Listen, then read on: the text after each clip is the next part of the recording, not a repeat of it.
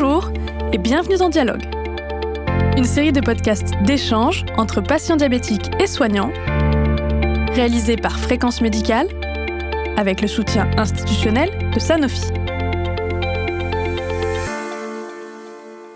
Dans l'épisode d'aujourd'hui, nous allons nous intéresser à la parentalité d'enfants diabétiques. Et pour ça, je suis avec Charles, 8 ans, diabétique depuis ses 17 mois. Bonjour Charles. Bonjour.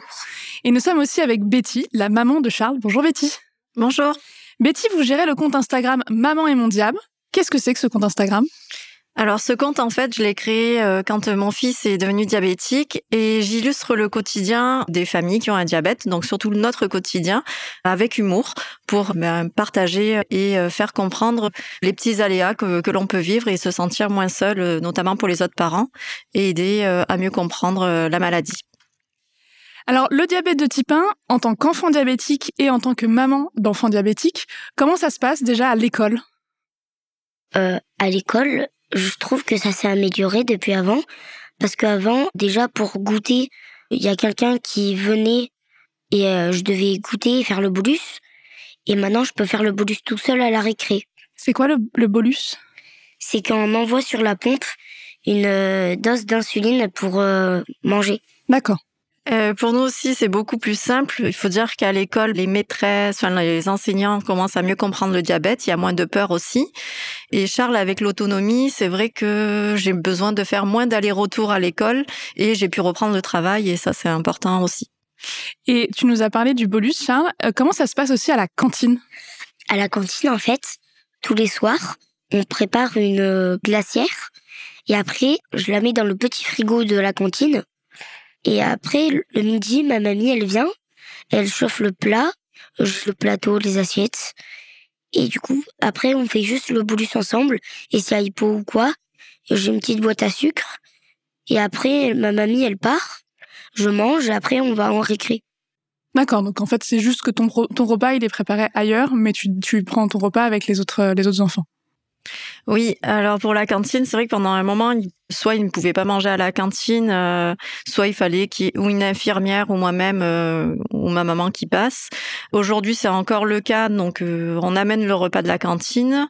J'ai ma maman qui passe lui faire l'insuline et après elle repart. Pour l'instant, voilà, on a encore du travail au niveau de la cantine parce qu'il n'est pas encore totalement autonome non plus.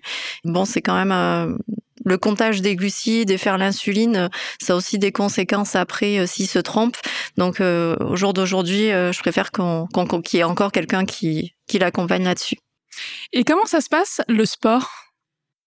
Alors pour le sport, tous les mercredis, je fais du handball une heure. Et quand je suis en hypoglycémie, je dois attendre sur le banc jusqu'à que ça remonte. Mais pour les matchs ou les stages, la pompe, elle envoie moins de, Bon, il y a le sport à l'école où là c'est plutôt la maîtresse qui gère seulement euh, l'hypoglycémie et qui regarde un petit peu euh, les glycémies avant, après euh, le sport, pendant le sport et en fonction, bah, elle donne du sucre, elle le fait reposer. Et par contre pour le sport en dehors de l'école, donc comme il a dit, il fait du handball pour les cours classiques qui durent une heure, généralement, on arrive assez bien à gérer. Donc, euh, il fait son sport, sauf s'il est en hypoglycémie, il faut que ça arrête un petit peu. Et par contre, pour les matchs, ce sont souvent c'est des matchs qui durent euh, plus de deux heures c'est quand même très physique. Et euh, là, c'est un peu plus complexe à gérer. Donc, euh, je, je, suis là tout le long du match. On essaye d'envoyer moins d'insuline, on essaye de gérer, mais c'est vrai qu'entre l'adrénaline, le stress, euh, le fait de courir, on gère sur, sur le moment et on fait comme on peut en fonction. Maintenant, on va plutôt parler des sorties avec les amis ou pendant les anniversaires, par exemple. Comment ça se passe? Quand je suis invitée euh, chez un copain ou un ami pour dormir euh, chez lui ou passer l'après-midi, ça se passe bien. Il y a juste des fois où je suis en hypo, je prends en fait une petite pochette et dedans il y a le sucre, euh, les gâteaux et tout pour me resucrer. Oui, alors pour les sorties, c'est vrai que les anniversaires ou les sorties avec les copains, jusqu'à maintenant, j'ai accompagné euh, tout le temps. Il dormait pas chez les copains parce que souvent les parents avaient un petit peu peur de gérer euh, le diabète. Mais c'est vrai que là, cette année, Charles est quand même plus grand, plus autonome et euh, il a pu dormir quelques fois chez des copains, faire les anniversaires ou des après-midi sans que je sois là. Donc il est plutôt content parce qu'il n'y a pas toujours maman derrière lui. Et puis ça se passe bien. Les parents sont un peu plus rassurés que Charles est capable de dire euh, je suis, euh, je me sens pas bien, je suis en hypoglycémie. Il est un peu plus grand, donc il, sait un petit peu quoi faire. Et, de toute façon, je reste joignable. J'explique aux parents aussi ce qu'il faut faire. Et puis après, on a aussi la chance euh, d'avoir un, un, système depuis un an qui est un peu plus performant au niveau de la pompe, notamment avec la boucle fermée. Donc du coup, c'est vrai que ça, ça apporte aussi de l'autonomie pour Charles de ce côté-là. Vous parlez des parents. Est-ce que vous avez des conseils à donner à des parents qui recevraient des enfants euh, d'amis qui seraient diabétiques? Oui, alors euh, il faut pas avoir peur du diabète. C'est vrai qu'il y a quelques notions à savoir, notamment en, cas qu'il soit euh, en hyperglycémie, c'est-à-dire trop de sucre, ou en hypoglycémie pas assez.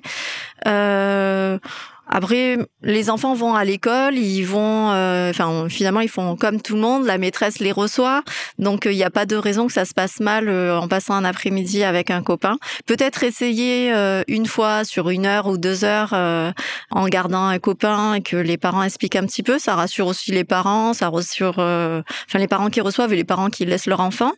Et, et petit à petit, voir comment ça se passe. Il y a quelques notions à savoir et je pense qu'il faut franchir le pas quelque part. Et puis, euh, vous verrez que ça se passe très bien. Il y a autre chose que vous nous avez beaucoup dit aussi, c'est que en ce moment, Charles était en train de prendre en autonomie. Comment ça se passe? Comment vous, vous le vivez en tant que parent? Alors, c'est plutôt difficile de lâcher prise, on va dire, parce que depuis qu'il a 17 mois, euh, c'est un peu euh, comme si le diabète, c'est moi qui gérais tout. Donc, on a tendance à être un peu derrière, à vouloir être sûr qu'il ait tout bien fait. Donc, je pense que c'est faire confiance c'est aussi du travail, le, lâcher prise. Euh, ça, ça s'apprend. Et puis euh, Charles va faire un stage euh, justement sur l'autonomie avec l'hôpital, sans maman. Donc ça permet qu'il apprenne des choses par lui-même et moi aussi d'apprendre à, à, le laisser un peu faire aussi et lui faire confiance. Et toi, de ton côté, Charles, ça te fait quoi de devenir autonome?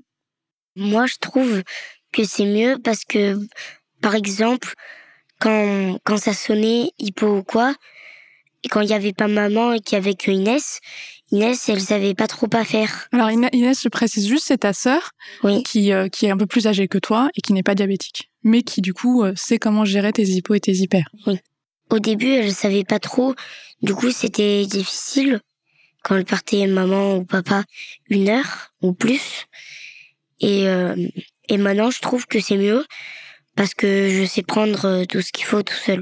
Oui, quand euh, il allait euh, soit chez une tati, soit chez un tonton, il y avait toujours sa sœur parce que ça rassurait aussi les tatis et les tontons. Donc sa sœur, elle a 16 ans, elle est plus grande. C'est vrai que c'était un peu le seul moyen pour qu'il reste avec la famille. C'est ce qui était un peu difficile de donner un peu une responsabilité aussi à sa sœur.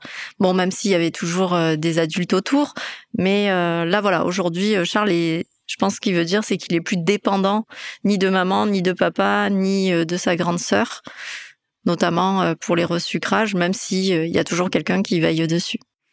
Est-ce que vous avez quelque chose à ajouter pour conclure, un message que vous voulez faire passer, soit aux autres enfants, soit aux parents?